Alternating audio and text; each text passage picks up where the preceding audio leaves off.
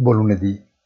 Nonostante i movimenti degli ultimi giorni, gli indici che misurano la volatilità implicita sia del mercato azionario che del rendimento del decennale americano continuano a mantenersi piuttosto stabili.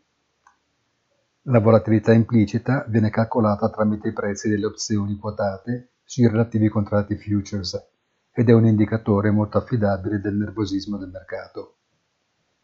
In sintesi, l'avvio d'anno segna complice ancora il volume degli scambi contenuti un comportamento nel suo insieme equilibrato, con strappi di prezzo in una direzione e l'altra, ma frutto dell'emotività del momento.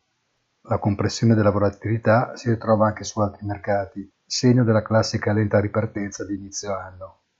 Già con oggi si dovrebbe cominciare a tornare alla normalità. Buona giornata e come sempre appuntamento sul sito easy-finance.it.